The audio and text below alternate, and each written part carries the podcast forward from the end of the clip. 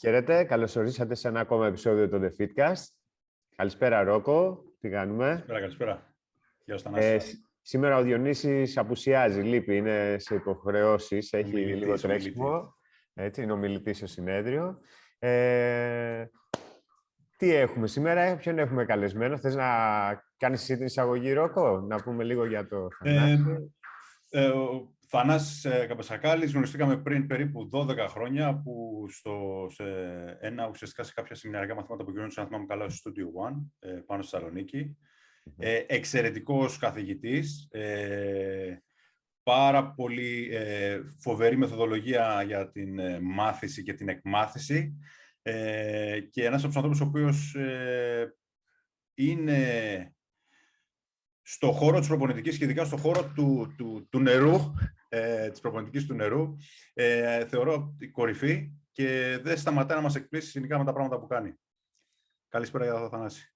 Γεια σας παιδιά, ευχαριστώ πολύ για την πρόσκληση. Λόγω για τα καλά σου λόγια.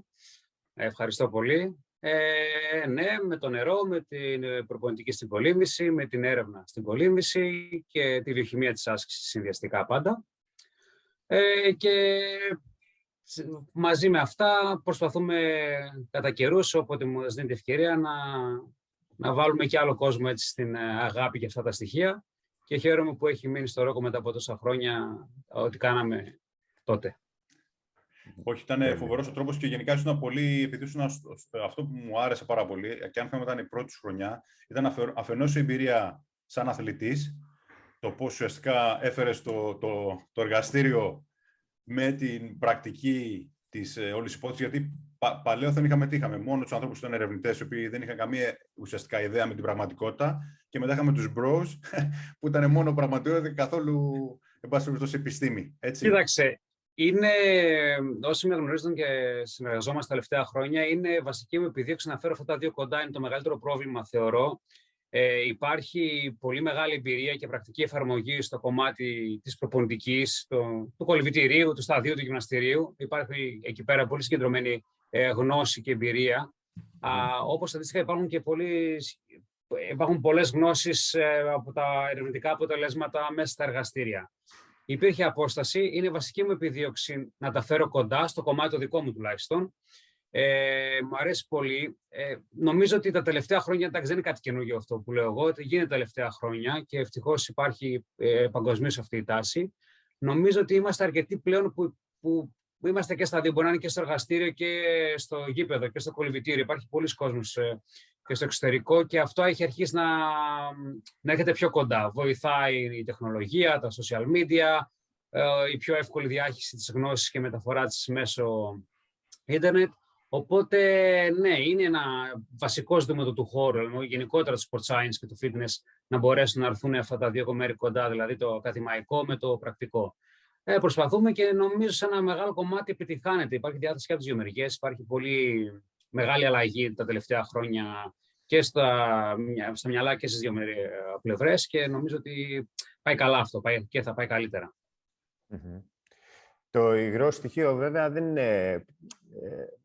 Είναι λίγο πιο δύσκολη μεταφορά, φαντάζομαι. Δηλαδή, λόγω της ιδιότητας της προπόνησης ή της τεχνικής της κολύμβησης ή της ιδιότητας του νερού ή όλα αυτά τα στοιχεία. Κοίταξε. Να μεταφερθεί όλη αυτή η γνώση που έχουμε γενικότερα.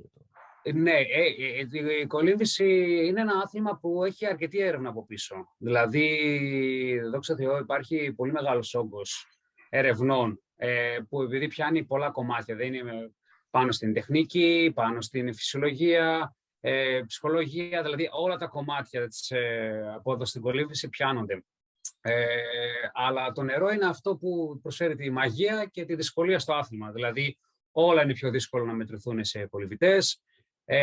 Οι κολυβητές διαφέρουν σε πολλά πράγματα από τα αθλήματα της ξηράς, δηλαδή... υπάρχει όντως δυσκολία στη μεταφορά συμπερασμάτων, ευρημάτων λόγω του υγρού στοιχείου. Όμως υπάρχει το πλεονέκτημα ότι και οι προπονητές είναι αρκετά καταρτισμένοι, έτσι ώστε αυτό βοηθάει και τους ερευνητές που ασχολούνται με αυτό το κομμάτι. Νομίζω ότι θέλει αυτό που λέγαμε πριν. Θέλει δηλαδή να έρθει κοντά το ότι υπάρχει σε έρευνα με την πράξη. Υπάρχει φοβερός όγκος πληροφοριών και στα δύο κομμάτια. Και αυτό είναι το σημείο που το ξέρω και αρκετά καλά. Δηλαδή και στην προπονητική της κολύμβησης και στο κομμάτι το ερευνητικό. Υπάρχει ένας πολύ μεγάλος όγκος πληροφοριών που πρέπει φυσικά να φιλτραριστεί κάθε φορά τι αξίζει και τι όχι, αλλά και να αρχίσει να έρχεται το ένα με το άλλο κοντά τα παιδεία. Έχει δυσκολίες, αλλά υπάρχει δυναμική καλή.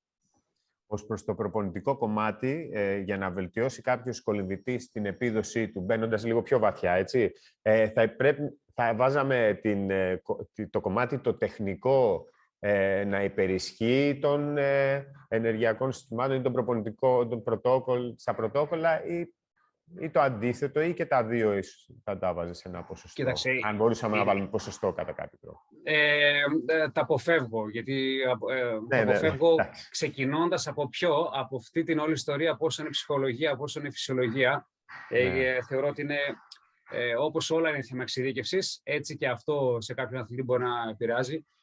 Σίγουρα η τεχνική είναι θεμέλιος λίθος. Δηλαδή, όσο και αν ασχολούμαι με το κομμάτι, το μεταβολικό της βιοχημίας της προπονητικής, σίγουρα το κομμάτι της τεχνικής είναι πάρα πολύ βασικό. Επομένως, νομίζω ότι πρέπει να ξεκινάμε από εκεί και όντως η προπονητική της κολύμβησης ξεκινάει από την τεχνική. Στις μικρές ηλικίες είναι ξεκάθαρο ότι πρέπει να μάθεις να κολυμπάει σωστά το παιδί, να έχει πολύ καλή επαφή με το νερό και σταδιακά μεγαλώντας να μπουν όλα τα υπόλοιπα στοιχεία. Γιατί καλώς κακώς όσο και να έχεις μια μηχανή από άποψη μεταβολισμού, ένα αθλητή που είναι μηχανή, αν δεν μπορεί να το εφαρμόσουμε στο νερό, δεν κάνεις πολλά πράγματα. Βέβαια η τεχνική επηρεάζει και το φυσιολογικό κομμάτι, το βιοχημικό, και αυτό γίνεται και αντίστροφα, όσο και αν σε κάποιους αυτό μπορεί να ξενίζει, γιατί αν δεν κάνω τη σωστή προπόνηση, αν δεν περάσω στον αθλητή ή δεν εφαρμόσει ο αθλητής κάποια πράγματα από άποψη προπονητικής, η τεχνική του είτε δεν θα βελτιωθεί, είτε θα σταθεροποιηθεί, είτε δεν θα χαλάσει κιόλας. Έτσι, δηλαδή είναι πολλές περιπτώσεις από λάθος προπονητικά πρωτόκολλα να φτάνουμε να χαλάει και η τεχνική. Άρα είναι αλληλένδετα, αλλά ναι, μέσα στο νερό η τεχνική παίζει πολύ μεγάλο ρόλο, οπότε ό,τι θέλουμε να κάνουμε από εκεί και μετά ενεργειακά πρέπει να το εφαρμόζουμε σε κάποιον ο οποίος έχει ένα καλό επίπεδο τεχνικής. Μάλιστα. Έτσι κι αλλιώς έχουμε δει και τουλάχιστον έχω παρατηρήσει ότι στο κομμάτι του τρίαθλου που φεύγουμε από το υγρό στοιχείο, γιατί περιέχονται και τα άλλα τα στοιχεία, έτσι, οι περισσότεροι που έχουν κάνει ψηλές επιδόσεις ήταν πρώην κολυμβητές. Δεν μπορούσαν να ξεκινήσουν πιο μετά. Οπότε όσον αφορά το κομμάτι της τεχνικής, μπορεί ίσως αυτό κάτι να μας λέει. Ναι, έχουν το πλεονέκτημα πάντα, χωρίς να έχω ασχοληθεί ιδιαίτερα με το τρίαθλο, αλλά έχουν πάντα το πλεονέκτημα, το τεχνικό κομμάτι και την επαφή. Είναι αυτό που λέμε στο χωριό μου που το λέγαμε, το AquatiCity, που τελευταία χρόνια έτσι έχει πάρει ένα κεντρικό ρόλο στην προπονητική. Είναι αυτή η επαφή με το νερό που όσο μικρότερος ξεκινάς βοηθάει να έχεις πολύ καλή επαφή, να γλιστράς, να κινείσαι άνταμα στο νερό. Δεν είναι μόνο μην πάει το μυαλό μας σε μια τυποποιημένη τεχνική. Αν εδώ οι τρεις μας πάμε να κολυμπήσουμε ελεύθερο, το κάνουμε ο καθένας διαφορετικά. Αλλά και οι τρεις μπορούμε να είμαστε απόλυτα σωστοί για αυτό που θέλουμε να πετύχουμε. Mm-hmm. Αλλά ναι, έχουν ένα πλεονέκτημα γιατί το κολύμπι είναι το πιο τεχνικό, το πιο σύνθετο, χωρίς να θέλω να δικαιωθώ όλα τα αθλήματα που προφανώς, έτσι ώστε να επηρεάζει πολύ περισσότερο το κομμάτι της απόδοσης και του τριάθλου. Mm-hmm. Άλλωστε, νομίζω ότι υπάρχουν και κάποια ερευνητικά δεδομένα, χωρίς να μπορώ να αναφερθώ επίσημα σε αυτά, που δείχνει ότι αν βελτιώνεις σε έναν τριαθλητή, τουλάχιστον που φεύγω λίγο από τη συζήτηση τώρα, την επίδοσή του στην κολύμβηση, ταυτόχρονα βελτιώνεται και η επίδοσή του και στα άλλα στοιχεία. Mm-hmm. Δεν ξέρω πώς μπορεί να συνδυαστεί αυτό και πώς μπορεί να το αιτιολογήσει.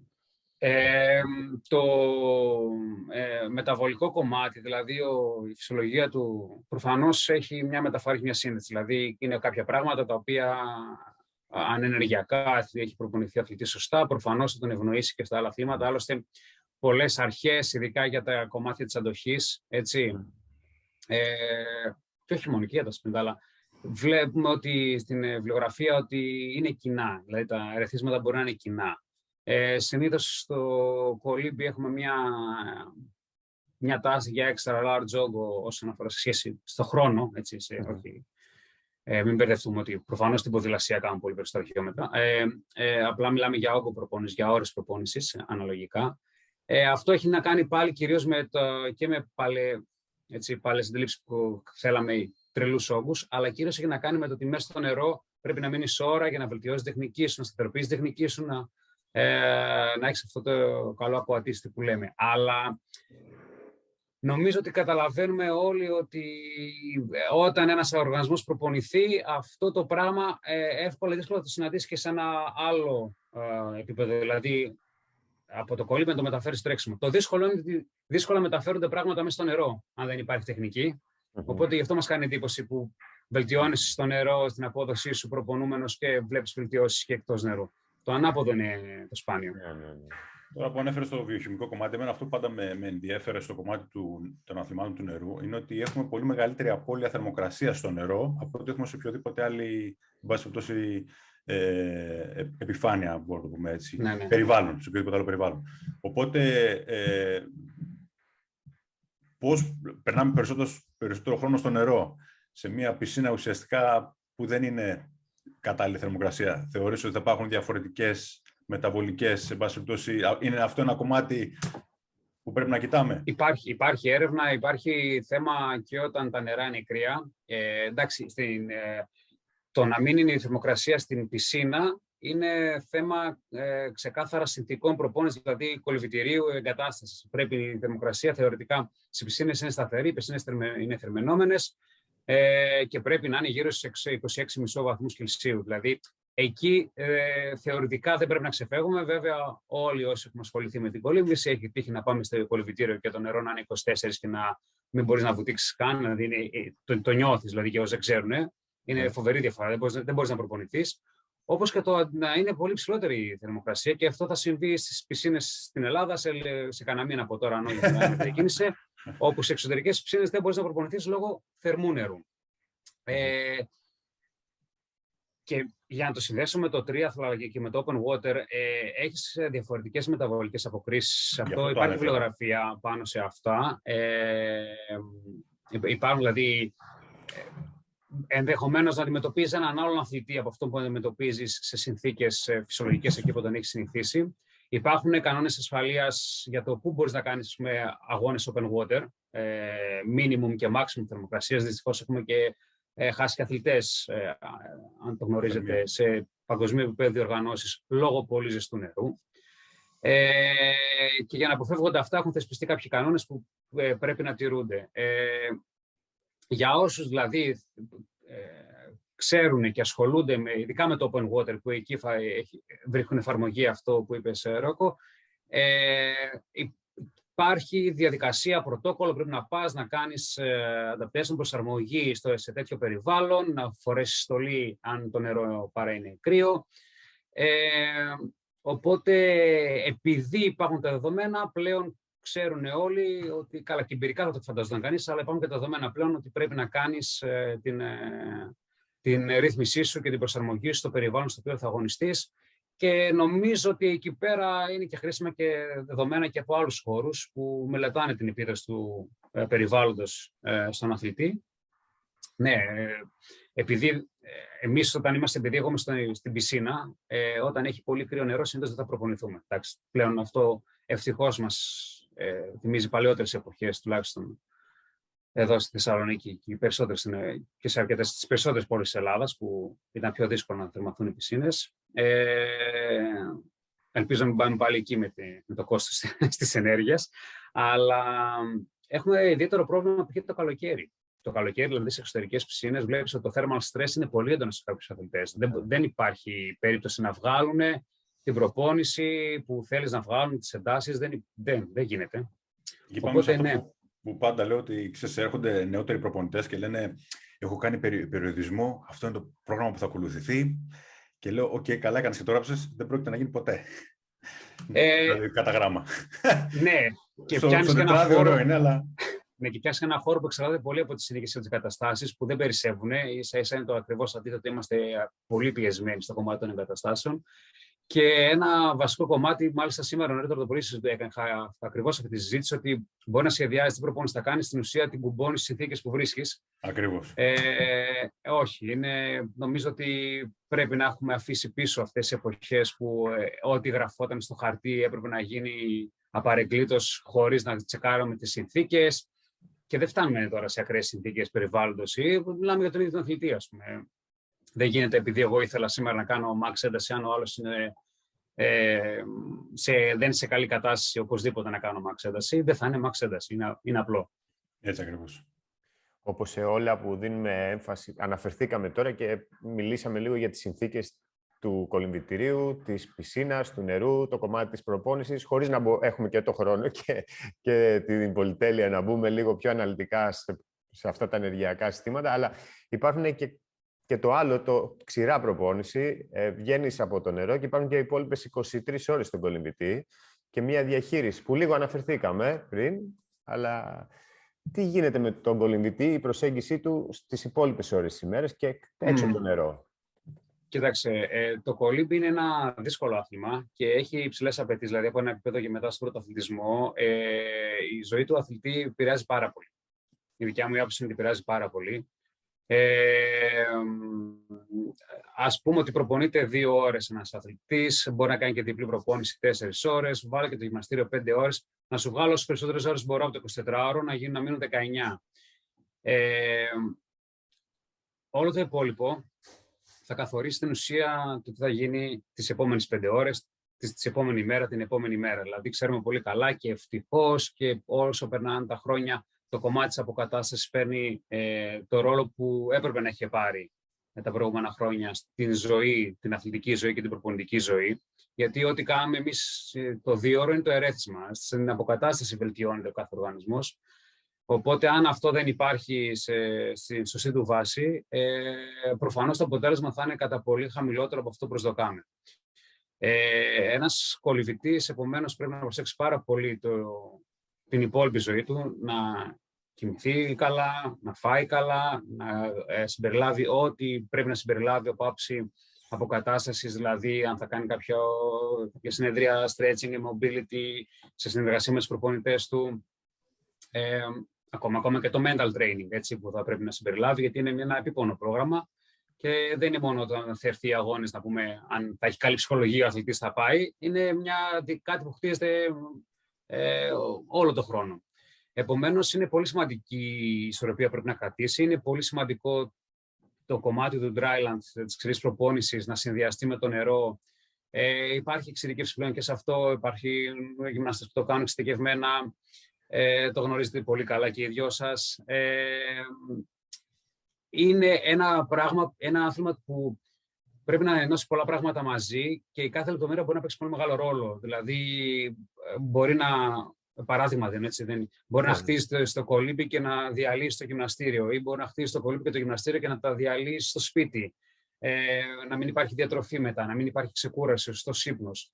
Και στο κολύμπι, εγώ το χαίρομαι που είναι δύσκολο άθλημα και έχει την απέτηση ότι ο πειθαρχημένος αθλητής, αυτός που θα δείξει σωστό αθλητικό πρόσωπο μακροπρόθεσμα, όχι μία και δύο εβδομάδες, θα πάρει την ανταμοιβή που τα αναλογεί. Δεν έχουν όλη την ίδια ανταμοιβή, αλλά θα πάρει την ανταμοιβή που τα αναλογεί.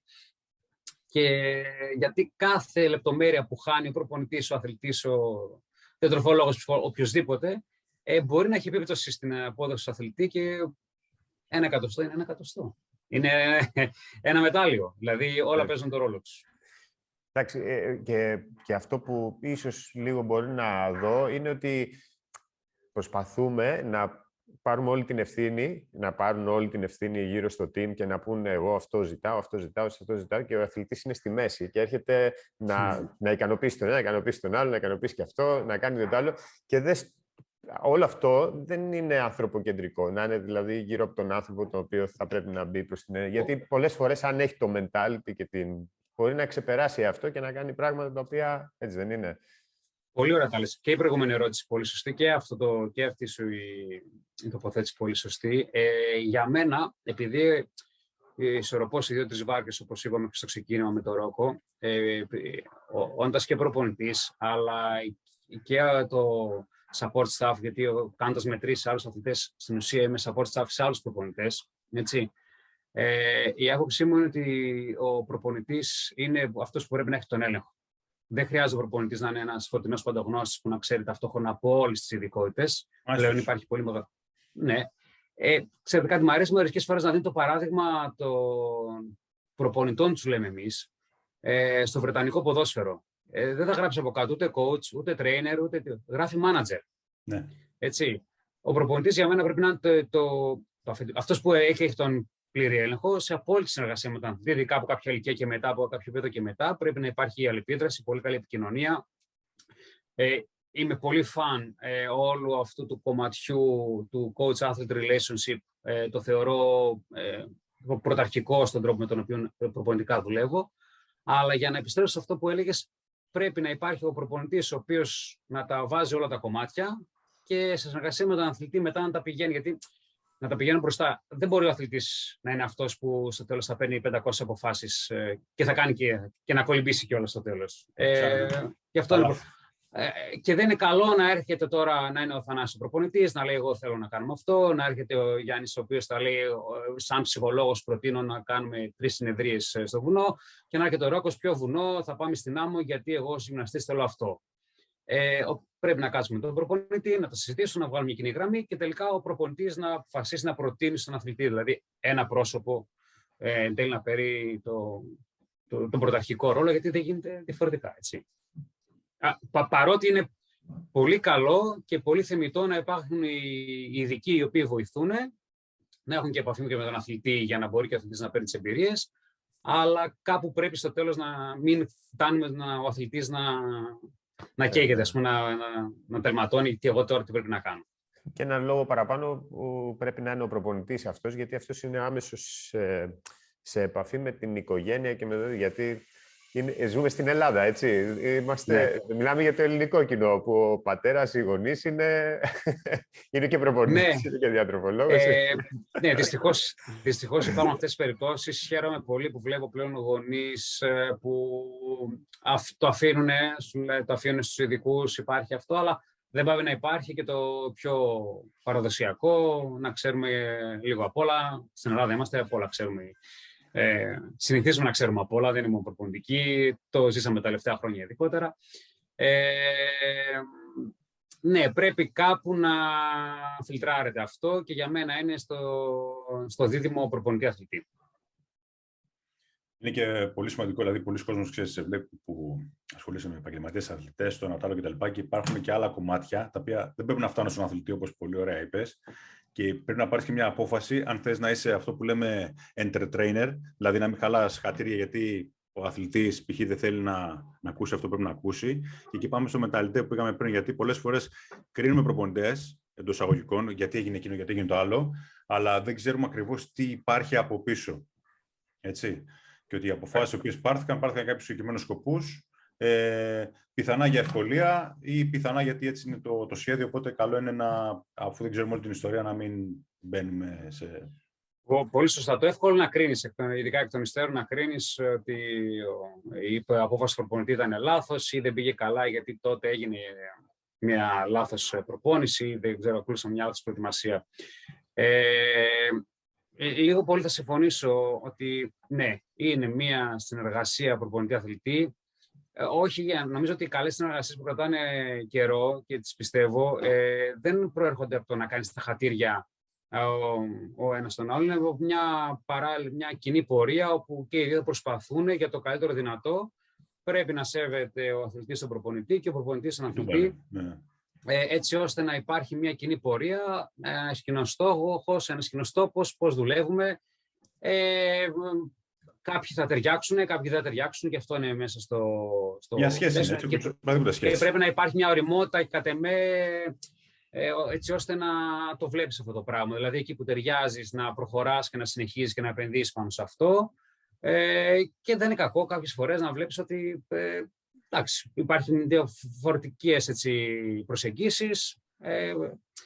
Πρέπει να είμαστε open-minded. Δηλαδή και στη μία περίπτωση και στην κοινή πορεία να είσαι open-minded και να επενδύεις πράγματα, να προχωράει, να εξελίσσεται αυτό το κομμάτι.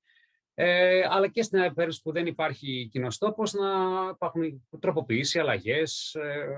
Δεν είναι κακό. Είναι μια δυναμική διαδικασία πάντα.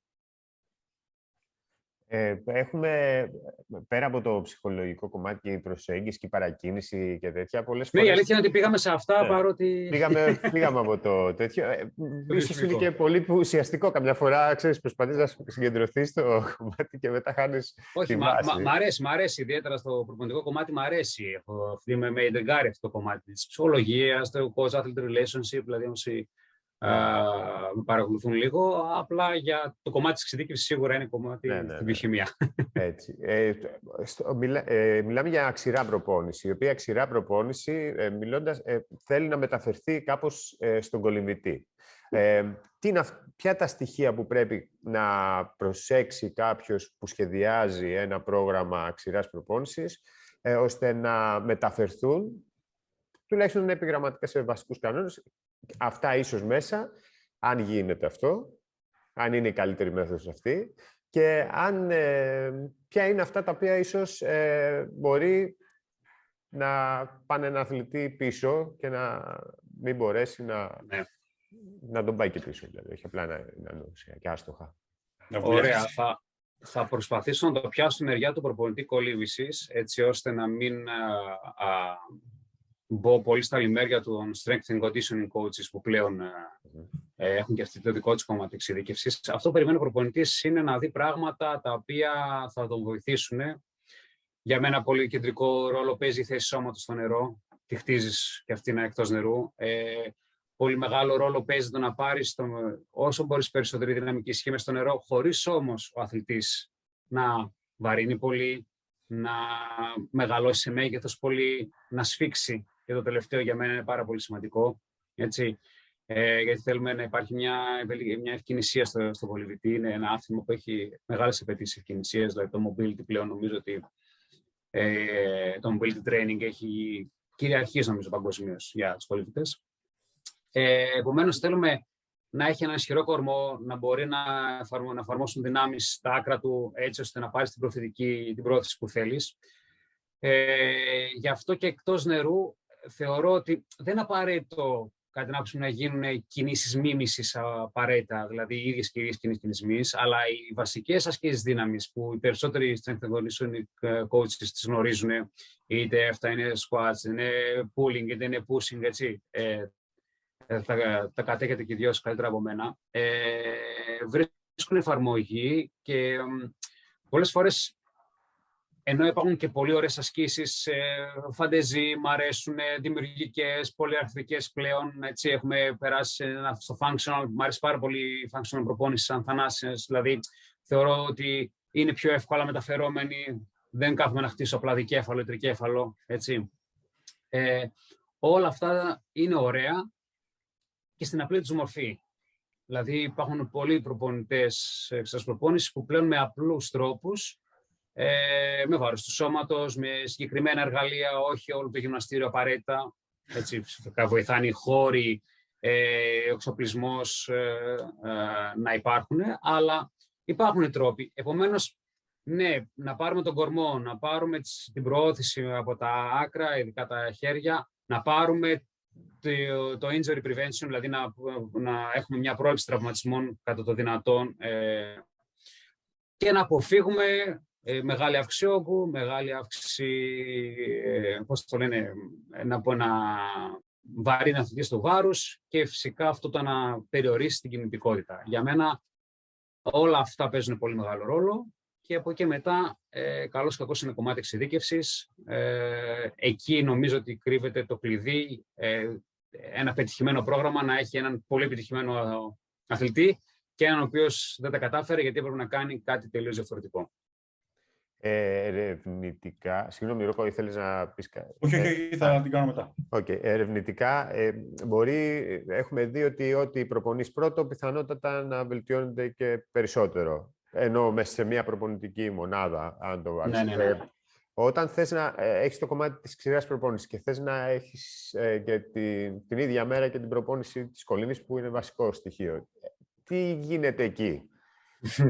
All time classic ερώτηση. Και all time, αλλά επειδή είναι ιδιαίτερο το κολύμπι και είναι ιδιαίτερο το νερό. Καλά κάνεις και την κάνεις. Πολύ καλά κάνεις και την κάνεις. Είναι πολύ οι ερωτήσεις σου, τα θέματα που θέτεις. Καλά κάνεις και την κάνεις, γιατί πάντα θα υπάρχει. Και θα υπάρχει πάντα. Γιατί είναι ακριβώς αυτό που είπες. Σε τι φάση βρίσκεσαι, τι είναι αυτό που έχει προτεραιότητα εκείνη την περίοδο. Ποιο είναι το πρόγραμμα, το προσωπικό του αθλητή, πώς μπορεί να γίνει, δηλαδή, σε ποιες συνθήκες, πού βρίσκεται. Όλα αυτά τα βάζεις κάτω και αποφασίζεις. Η δικιά μου η άποψη είναι ιδανικά να μπορούσαν να γίνονται κάπου μακριά. Έτσι. Δηλαδή, ό,τι interference υπάρχει να μειώνεται. Όχι ότι δεν συνδυάζονται. Συνδυάζονται και ξέρουμε ότι μπορούν να συνδυαστούν αρκετά καλά και οι όποιες παρεμβολές να περιοριστούν πώς έχοντας συνεργασία προπονητή κολύμβησης με γυμναστή κολυμβητή, έτσι ώστε να συνδυάζεται το πρόγραμμα και να μην μπαίνει, ξέρεις, το ένα στα πόδια του άλλου, γιατί ακόμα και ο προπονητής του νερού που συνήθως έχει τον πρώτο λόγο, με τον τρόπο του μπορεί να υποθηκεύει το πρόγραμμα του γυμναστηρίου. Σε ποια περίπτωση, όταν, παράδειγμα, εκεί που θέλεις να κάνεις μια μέγιστη δύναμη, ο άλλος έχει τεράστιους όγκους. Οπότε προπόνηση. Εκεί τα αρχίζουν τα προβλήματα. Κάποιες αστοχίες. Για μένα η προτίμηση είναι μετά το γυμναστήριο να είναι να ακολουθεί το νερό μες στην ημέρα, αν μπορώ να το επιλέξω. Και το σκεπτικό σε αυτό είναι ότι μπαίνοντας στο νερό θέλουμε τον ευρωμυϊκό. Επομένως, εγώ σαν Θανάσης κυρίως προτιμώ να προηγείται η προπόνηση στο νερό. Και αυτό γιατί θέλουμε το νευρομυϊκό σύστημα και τα νεογειακά υποστρώματα που άντε πες αυτά τα μπορεί να με τα snacks να τα ρυθμίσεις λίγο, να είναι πιο ξεκούραστο, έτσι ώστε η εκτέλεση τεχνικής πάντα να είναι στο καλύτερο δυνατό επίπεδο και να ακολουθεί το γυμναστήριο, έτσι ώστε να μην έχουμε την κόπο του γυμναστηρίου, να μην την κουβαλάμε στο νερό. Αυτό δεν χρειάζεται να είναι μια ρουτίνα όλη τη χρονιά. Μπορεί κάποια στιγμή να θέλουμε το γυμναστήριο να παίξει και ένα είδος ρόλου προενεργοποίησης. Μπορεί να θέλουμε να παίξει το γυμναστήριο ένα ρόλο προθέρμανσης, κάτι πιο απλό. Ή πολύ απλά μπορούμε, αν μας παίρνει από χρόνο κτλ., να απομακρύνουμε τις μονάδες και μπορεί το γυμναστήριο να μπει πρωινή ώρα και να έχουμε ένα χρόνο αποκατάσταση μέχρι το απόγευμα. Δυστυχώς δεν είναι πάντα έτσι τόσο απλά τα πράγματα και τόσο εύκολα τα προγράμματα. Οπότε πολλές φορές το αν θα μπει μπροστά ή πίσω θα καθοριστεί από το ημερήσιο πρόγραμμα του κολυμβητή και μετά κάνουμε τις τροποποιήσεις μας εμείς οι προπονητές. Δηλαδή, πρώτα βλέπουμε πού μπορούμε να κάνουμε και τι μπορούμε να κάνουμε και μετά το προσαρμόζουμε. Με αποτέλεσμα να γίνονται και τα δύο. Και να γίνονται με επιτυχία και τα δύο. Να μπαίνει και το γυμναστήριο πριν και μετά. Απλά πρέπει να κάνεις τις τροποποιήσεις σου και στο κομμάτι της ξηρής προπόνησης, εφόσον προηγείται ή ακολουθεί, και στο κομμάτι του νερού, εφόσον προηγείται ή ακολουθεί. Mm-hmm. Επομένως, καταλήγουμε στο ότι θα υπάρχει πάντα αυτή η ερώτηση και ίσως να πρέπει να λέμε ότι, παράδειγμα, ο Ρόκο θα το κάνει πριν, ο Γιάννης θα το κάνει μετά. Βέβαια, στο πλαίσιο μιας ομάδας αυτό φαντάζει απίθανο, αλλά στο κομμάτι της απόλυτης συνδίκευσης, ναι, γίνεται. Γι' αυτό υπάρχουν και διαφορετικές περιόδους σε μια προπονητική εμπασχευτώση, ένα προπονητικό προγραμματισμό. Ναι, και για να το συμπληρώσω, μπορεί εγώ να προτιμώ πρώτα νερό, μετά γυμναστήριο, αλλά πολλές φορές υπάρχουν προπονήσεις στο γυμναστήριο που πας να κάνεις και κάποια μέγιστα ίσως και μετά ακολουθεί και το νερό και σαν αποκατάσταση. Δηλαδή, παίρνει ένα πρωταγωνιστικό ρόλο το γυμναστήριο και ειδικά σε αθλητές, σπρίντερ, μεγάλες ηλικίες, μεγαλόσωμους που ξέρουμε ότι επενδύουν πολύ στην ενδυνάμωσή τους. Mm-hmm. Θανάσης, όταν ξεκίνησες εσύ. Ναι, όχι, πες. Σαν αθλητής, με το πώς έκανες την προπόνησή σου, με το πώς γινόντουσαν όλα τα πράγματα τότε, με αυτό που έρχεσαι να φέρεις τώρα. Ποιες είναι οι μεγάλες ή, ας πούμε, οι κύριες αλλαγές που έχεις δει? Ωραίο. Έχει αλλαγές, αυτό είναι το καλό. Υπάρχει εξέλιξη. Φαντάζομαι να μην είχα να απαντήσω, τώρα προσπαθώ να τα ιεραρχήσω λίγο. Όχι ότι τότε απαραίτητα δεν ξέρανε οι προπονητές, έτσι προς Θεού. Απλά με τις τότε γνώσεις και με τις τωρινές γνώσεις, οι οποίες έπρεπε να προσθεθούν στις εκείνες γνώσεις, νομίζω ότι το κομμάτι της εξειδίκευσης, νομίζω το κομμάτι του όγκου προπόνησης, δηλαδή Έχουμε ξεφύγει λίγο από αυτό που κυριάρχησε τις προηγούμενες δεκαετίες, κυριάρχησε στους μονάδες τρόπους, με τους ακραίους όγκους προπόνησης, με το ότι το train hard, no matter what, δηλαδή έχουμε καταλάβει ότι το να προπονηθείς αργά είναι πολύ σοβαρή προπόνηση, τα αργά, τα γρήγορα. Όχι κάθε μέρα, δεν γίνεται κάθε μέρα ό,τι μπορώ. Δηλαδή οι μέθοδοι προπόνησης έχουν λίγο εξυγχρονιστεί. Νομίζω ότι είναι πολύ το κομμάτι της αποκατάστασης το τελευταίο καιρό. Καταλαβαίνουμε ότι δεν γίνεται να κάθε μέρα, όλη μέρα να σε προπονώ. Στο υπόλοιπο της ημέρας, όπως είπαμε και νωρίτερα, θα πάρεις αποτελέσματα. Το κομμάτι της επιστημονικής παρακολούθησης, δεν ξέρω αν τότε δεν το θέλαμε, ήταν θέμα συνθηκών, ή δυνατοτήτων της εποχής, της επιστημονικής παρακολούθησης δηλαδή. Όλα αυτά, δηλαδή η επιστήμη, πώς μπαίνει μέσα η κάθε επιστήμη που συνθέτει τη συνολική επιστήμη προπονητικής, νομίζω ότι εξελίσσεται με την βοήθεια της έρευνας, με την ανάμειξη έρευνας και πρακτικής εφαρμογής, και αυτό είναι καλό, έχει αλλαγές. Το κομμάτι του, και η τεχνική έχει αλλάξει πάρα πολύ στο νερό, έτσι, ίσως κάτι που περισσότερο δεν το γνωρίζει. Το κομμάτι της τεχνικής δηλαδή είναι ίσως ένα φοβερό παράδειγμα της εξέλιξης έρευνας και σε συνδυασμό με την πρακτική εφαρμογή. Δηλαδή, ήταν ο Γιάννης καταπληκτικός κολυβητής, τον παρατηρούσαμε. Πηγαίναμε, κάναμε αυτό που έκανε ο Γιάννης. Στην πορεία πήραμε 5, 10, 20 Γιάννηδες για να τους μετρήσουμε και είδαμε ότι ο δικός μας ο Γιάννης έκανε κάτι μοναδικό και τον βόλευε και οι άλλοι 19 κάνουν κάτι άλλο. Μάλλον το κάτι άλλο είναι το πιο σωστό με τα ερευνητικά αποτελέσματα. Αλλά ναι, η τεχνική έχει αλλάξει πάρα πολύ και συνεχίζει να αλλάζεται. Με βάση το συνδυασμό έρευνας και παρατήρησης επιτυχημένων κολυβητών, έχει αλλάξει άρδιν και στο ελεύθερο, αλλάζει και στο ύπτιο τα τελευταία χρόνια πολύ, και γι' αυτό βλέπουμε και την εξέλιξη στους χρόνους του ύπτιου για όσους παρακολουθούν το παγκόσμιο στερέωμα σε γυναίκες και άντρες. Όλα τα κομμάτια βελτιώνονται, Ρόκο. Νομίζω ότι και είναι και το ωραίο του πράγματος. Γιατί αν αυτή τη στιγμή λέγαμε ότι αυτό ήταν τελείωσε, νομίζω ότι θα κλείναμε και το podcast και θα πηγαίναμε σπίτια μας. Δεν θα πάμε να λέμε. Okay. Είναι σημαντικό να τα λέμε αυτά, γιατί πολλές φορές λέμε, ξέρεις, έχουμε μείνει στάσιμοι, δεν εκείνο, δεν το άλλο. Και είχαμε κάποιες επιτυχίες, αν θυμάμαι καλά, πριν μερικούς μήνες. Σίγουρα πρέπει να πούμε και το κομμάτι ότι, OK, γίνεται καλύτερη δουλειά γίνεται, αλλά χρειάζεται και αυτό. Έτσι, να τα λέμε, γιατί άλλο είναι αυτό που έλεγες να αποκατάσταση πριν, να τελειώνεις την προπόνησή σου και να πηγαίνεις να κάνεις αποκατάσταση, και άλλο να πηγαίνεις για δουλειά. Ναι, δεν το συζητάμε. Να τα λέμε και αυτά για τα παιδιά, και για τους ίδιους προπονητές και για όλη την ομάδα. Αλλά είναι πολύ σημαντικό ότι υπάρχουν αλλαγές και ότι προχωράμε, δεν μένουμε δηλαδή στα παλιά και προσπαθούμε ουσιαστικά να εξελίξουμε και αυτό που κάνουμε και τη φύση του αθλήματος. Όχι, δεν νομίζω ότι δεν μπορείς να μείνεις στάσιμος, αν σε ενδιαφέρει, και χαίρομαι πολύ που στη συνεργασία με προπονητές βλέπω προπονητές επιτυχημένους, με έναν τρόπο δουλειάς, με επιτυχίες στο παλμαρέ τους, έτσι, στην καριέρα τους, να συνεχίζουν να ψάχνονται, να ρωτάνε, Οπότε θεωρώ ότι η στασιμότητα είναι επιλογή για κάποιους, βολική επιλογή ίσως. Δεν το λέω με κριτική άποψη. Νομίζω ότι υπάρχουν όλες οι συνθήκες και όλα τα ερεθίσματα για να υπάρχει συνεχή εξέλιξη. Και νομίζω ότι είναι και η φύση του χώρου μας. Δηλαδή, όταν έχεις να κάνεις κάθε φορά με ένα διαφορετικό αθλητή ή τον ίδιο αθλητή σε διαφορετικές φάσεις, εκ των πραγμάτων πρέπει να κάνεις και διαφορετικά πράγματα. Δηλαδή, απαραίτητος πρέπει να ψαχτείς. Επομένως, αυτό και μόνο σου δίνει το έναυσμα για να διαφοροποιηθείς. Πόσο μάλλον δεν υπάρχει πλέον τεχνολογική εξέλιξη που χρησιμοποιείς πολλά εργαλεία, υπάρχει εξέλιξη της έρευνας και όλο το συνδυασμό, νομίζω, ζωής.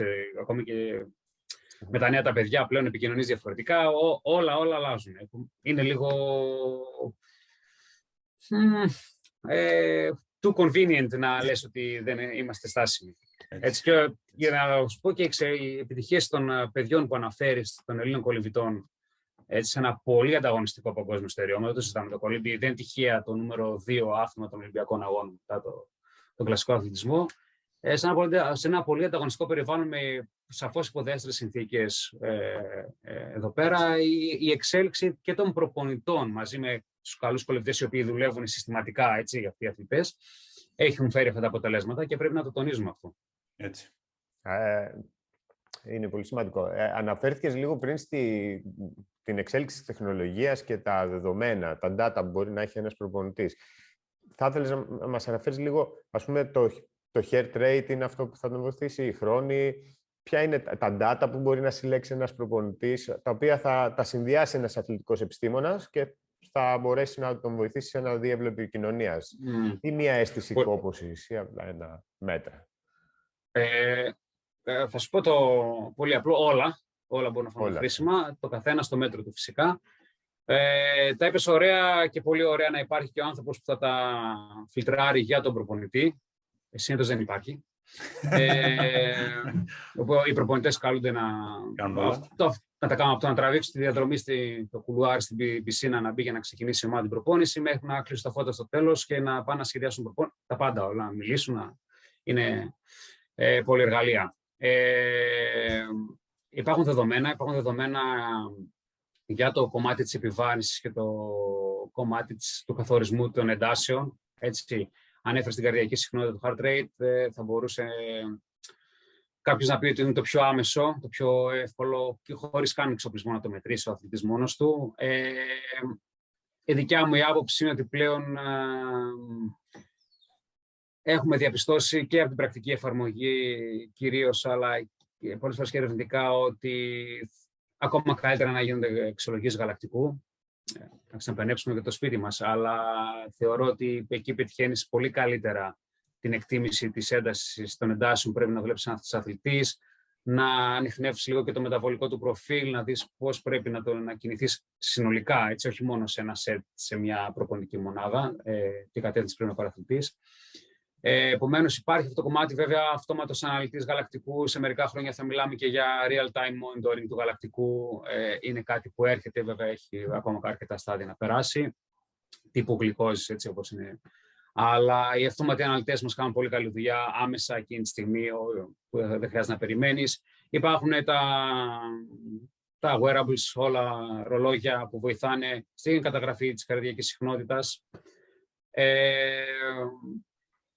Από εκεί και μετά, αυτό στο φυσιολογικό κομμάτι και στο βιοχημικό, υπάρχουν όμως πλέον και οι δυνατότητες για καταγραφή κύκλων χεριάς, μέτρων, χρόνων, όλα αυτά αυτοματοποιημένα.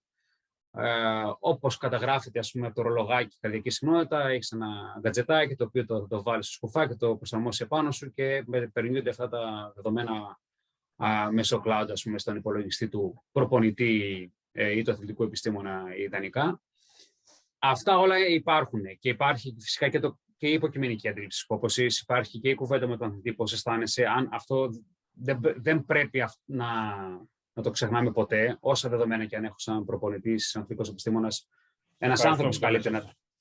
Ναι, δηλαδή μπορώ να ξέρω, και οι αθλητές το καταλαβαίνουν και ξέρετε, όταν οι αθλητές ξεκινούνται με τις μετρήσεις, και είναι πολύ καλύτερη ίδια, δηλαδή οι μέτρησεις και αξιολογήσεις, δηλαδή η χρήση της τεχνολογίας ή των όποιων μεθόδων υπάρχουν για την παρακολούθηση της προπόνησης, είναι για ένα κίνητρο και για τον προπονητή και για να γίνονται καλύτεροι. Έτσι. Για να γίνονται καλύτεροι αγωνιστικά. Πολλοί μπερδεύονται και κοιτάμε να τους κάνουμε καλύτερους στην προπόνηση, δηλαδή να βγάζουν καλύτερη προπόνηση. Όλα αυτά πρέπει να μαζεύονται για να βγάλεις καλύτερο αποτέλεσμα αγωνιστικά, φυσικά να σε υγιείς και να πας στον αγώνα. Όλα τα δεδομένα είναι χρήσιμα, χωρίς όμως τα δεδομένα να σε εγκλωβίζουν. Πρέπει να είναι εργαλεία στον προπονητή, όχι να τον μπλοκάρουν.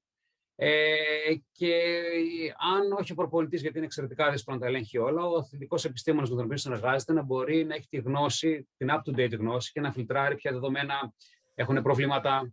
Δηλαδή, ωραία τα gadget όλα, αλλά ξέρουμε πολύ καλά και από τα πιο απλά wearables ότι οι τιμές μπορεί να είναι λίγο.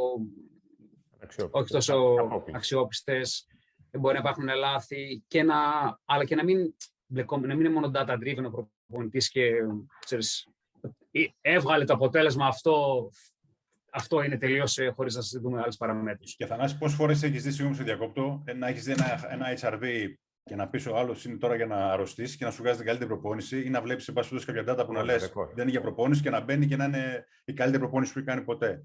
Έτσι. Μπράβο. Και θα έρθουν εκεί οι αθλητικοί ψυχολόγοι και θα μας πούνε, ορίστε, το mentality, το mindset. Ναι, συμφωνώ, το mindset είναι για μένα κυρίαρχο. Έτσι, όσο και να ασχολούμαι με τη βιοχημία, το τι mindset θα φέρει ο αθλητής στην προπόνηση είναι κυρίαρχο. Δεν πάει να έχει υπέροχες τιμές σε όλα. Είναι συνδυασμός. Απλά για να τα φέρεις βόλτα πρέπει να τα κατέχεις, να υπάρχει καλή συνεργασία. Έτσι. Τώρα, ας πούμε, για το hard rate variability, για το HRV, υπάρχει πολλή κουβέντα, ας πούμε. Δεν είναι τόσο εύκολο όμως να το παρακολουθήσει ο κάθε αθλητής καθημερινά, με τις συνθήκες του, τις πρωινές. Όλα δηλαδή πρέπει να μπορούν να, είναι, να σε βοηθάνε και όχι να καταλήγεις να κάνεις αυτά, ας πούμε. Ακόμα και οι μετρήσεις του γαλακτικού, για παράδειγμα, τοποθετούνται έτσι, το κάνουμε με τον τρόπο, με το βιοχημικό κομμάτι με το οποίο ασχολούμαι εγώ, έτσι ώστε να είναι φιλικό προς τον προπονητή, φιλικό προς τον αθλητή και να τους βοηθάει ποικιλοτρόπως. Και να πάρουν τα δεδομένα, αλλά και οι ίδιοι έτσι να αισθάνονται ότι μαθαίνουμε, γινόμαστε καλύτεροι, ευθυμιζόμαστε με πληροφορίες που παίρνουμε πέρα από το χρονόμετρο, που δεν θα ξεφύγει, δεν ξεχωρίσει ποτέ, ας πούμε, το χέρι του προπονητή. Όσο και αν πλέον πολύ ουσιαστικές προπονήσεις γίνονται χωρίς το χρονόμετρο και αυτό είναι κάτι πολύ καλό. Στο κομμάτι της φυσιολογίας αλλά και της βιοχημίας, έμεσα, είναι και το κομμάτι που βασικό για τον κολυμβητή είναι η αναπνοή. Μπορεί να αξιολογηθεί, υπάρχουν κάποιες τεχνικές οι οποίες η αναπνοή και κατά πόσο είναι βασικό. Γιατί αναφερθήκαμε σε κάποια πράγματα τα οποία, πολύ ωραία ερώτηση. Τα έχουμε, HRV ας πούμε, αλλά έχει κάποιες δυσκολίες, έχει κάτι αυτό και δεν ξέρω πώς μεταφέρεται μέσα. Τι θα έλεγες για το κομμάτι αυτό της αναπνοής? Υπάρχει και αυτό, υπάρχει και αξιολόγηση των πνευστικών μειών, έτσι. Όσοι έχουν να κάνουν με με το αναπνευστικό κομμάτι, με το γενικώς έχουν να κάνουν πολλές φορές λόγω αναγκών και απαιτήσεων για την καθημερινή για τη διαβίωσή τους, τείνουν πολύ προς το κλινικό κομμάτι πολλοί από αυτούς, γιατί εκεί πέρα έχουν πολλές εφαρμογές για την αξιολόγηση της αναπνευστικής ικανότητας, των πνευστικών μειών και όλα αυτά. Έχουμε και στην Ελλάδα, έτσι, από όλες τις ειδικότητες έχουμε στην Ελλάδα πολύ καλούς και παλαιότερους αλλά και νεότερους επιστήμονες. Υπάρχει δυνατότητα αξιολόγησης και η συζήτηση για για το κομμάτι της προπόνησης. Δεν είμαι σίγουρος αν έχω καταλήξει. Αν δηλαδή χρειάζεται έξτρα προπόνηση και έξτρα αξιολόγηση ένας υγιής προπονημένος αθλητής, νομίζω ότι θα είστε γνώστες και το κομμάτι που έπαιξε με τις μάσκες στα αθλήματα εκτός νερού, έτσι, που τελικά δεν ήταν τίποτα δεν ήταν υψηλόμετρο κτλ. Ήταν προπόνηση πνευστικών μειών, έτσι. Περισσότεροι μάσκες παρά κάτι άλλο. Και εν τέλει εκεί λέμε μήπως τελικά πρέπει να προπονούμε στους πνευστικούς μυες, κάτι που το μάθαμε με λάθος τρόπο, αλλά μας έδωσε μια άλλη πληροφορία. Οπότε νομίζω ότι πρέπει να μπει και αυτό στο φίλτρο το τι προτεραιότητες δίνουμε, τι θέλουμε να κάνουμε, αν διαπιστώνουμε κάτι και αν σε ένα οποιοδήποτε screening δούμε ότι υπάρχει κάποια υστέρηση. Σίγουρα η στάση του σώματος στην πισίνα πάντως έχει δείξει ότι ο αθλητής αναπνέει καλύτερα ανάλογα στη στάση που έχει στο νερό. Κοίταξε, είναι όλο το πακέτο του αθλητή, το ξαπλωμένο, η οριζόντια θέση, αλλά μέσα στο νερό, ότι η αναπνοή πρέπει να μπει στη τεχνική, ότι κάποιος πρέπει να κρατήσει την αναπνοή του για 50 μέτρα ή κάποιος μπορεί να πρέπει να αγωνίζεται για 15 λεπτά συνεχόμενα, ξέρεις, εκπνέοντας χωρίς ο ίδιος να είναι, δεν το κάνει τόσο ελεύθερος όσο στο τρέξιμο που είσαι εκτός νερού. Όλα αυτά δημιουργούν διαφορετικές απαιτήσεις και ενδεχομένως εκεί δηλαδή, αυτό πιθανόν που λέει ο Γιάννης να ξεκινάει η ερώτησή του από κάτι μπορεί να έχουν διαπιστώσει και να είπανε ναι, μπορεί κάποιος να θέλει να προπονηθεί, μπορεί να υπάρχουν και δεδομένα που δείχνουν ότι δεν είδαμε διαφορές. Δηλαδή η όλη προπόνηση προπονεί και αυτό το κομμάτι. Επομένως, πρέπει να μπει και αυτός στο φίλτρο της εξειδίκευσης και το τι χρειαζόμαστε. Πρακτικά το λέω, γιατί αν δεν κάνεις screening, αν δεν δοκιμάσεις, δεν θα σε ποτέ σίγουρος αν αυτό το χρειάζεται, γιατί δεν είναι και τόσο διαδεδομένο δηλαδή, όσο φανταζόμαστε, παρότι υπήρχαν κάποια στιγμή ένα πικ στη διαφήμιση τουλάχιστον οι συσκευές προπόνησης πνευστικών μειών. Δεν το θεωρώ και τόσο διαδεδομένο όσο άλλα πραγματάκια. Εντάξει, ίσως το κομμάτι με τον μπαλόνι σε κάποιους να αρέσει, γιατί είναι και εύκολο και παιχνίδι, αλλά και αυτό νομίζω ότι Ναι, και λίγο διαφορετικό, είναι και λίγο διαφορετικό. Δηλαδή, δεν είμαι ο πλέον ειδικός, αλλά υπάρχουν και διαφορές. Οπότε, επί της ουσίας, το τι κάνεις πραγματικά και στο τι κάνεις στην προπόνηση συναισθητικών μειών. Επομένως, ίσως αυτό να παίζει το ρόλο του, αλλά δεν μπορώ να πω περισσότερο εγώ. Okay. Τέλειας. Ρόκο, θες να ρωτήσεις κάτι άλλο, σε βλέπω. Μία ερώτηση θέλω να κάνω, γιατί ξέρεις και είμαστε όλοι στο The Swim Marker. The Swim Marker είναι το label για τις μετρήσεις που κάνουμε στους αθλητές. Από το swimming και το biomarker, το κάναμε ένα. Κάτι πιο έβυχο ή κάτι πιο όμορφο ίσως. Πολύ ευχαρίστως για όποιον ενδιαφέρεται να συζητήσουμε αν μια αξιολόγηση γαλακτικού αλλά και λοιπόν βιοχημικών παραμέτρων μπορεί να βοηθήσει την προπόνησή του. Σίγουρα μπορεί να βοηθήσει την προπόνησή του, αλλά ο καθένας επιλέγει και διαλέγει αν κάτι του ταιριάζει και αν μπορεί να το θέλει και μπορεί να το διαχειριστεί. Έχουμε τη χαρά να συνεργάζομαι με πολύ καλούς προπονητές και πολύ καλούς αθλητές, να φέρει αποτελέσματα αυτή η συνεργασία και να γεμίσουμε και αρκετές πληροφορίες, αρκετές γνώσεις με βάση τις μετρήσεις αυτές, να διαπιστώνουμε τους αθλητές σε τι κατάσταση ενεργειακή, μεταβολική βρίσκονται, τι χρειάζεται παραπάνω, τι χρειάζεται λιγότερο. Το καλύτερο για μένα είναι ότι πολλές φορές χρειάζεται λιγότερο.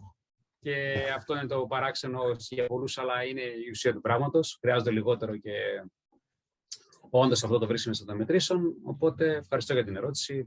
Είναι αυτό που μας αρέσει να κάνουμε πέραν της προπόνησης, να μετράμε και να βρίσκουμε τι γίνεται. Υπάρχει η σελίδα, είναι The Swim Marker. WordPress, είμαστε στο WordPress.com, The Swim Marker, αλλά μέσω μηχανών αναζήτησης το βρίσκει κάποιος και στα social. Το βάλουμε και από κάτω. Το βάλουμε από κάτω στο βίντεο. Εμείς ευχαριστούμε, Θανάση, που σε είχαμε και μας έδωσες όλες αυτές τις ωραίες πληροφορίες και σε ευχαριστώ. Χάρηκα για την οριμία. Χάρηκα και εγώ πολύ, Γιάννη. Ευχαριστώ πολύ για την πρόσκληση. Πολύ ωραία η κίνησή σας και το podcast που έχετε στήσει. Μακάρι να ακούγοντας το κάποιος έτσι να πάρει 5 πληροφορίες ή να περάσει ευχάριστα την ώρα του από την κουβέντα που κάναμε. Ευχαριστώ πάρα πολύ. Να είσαι καλά και εμείς ευχαριστούμε.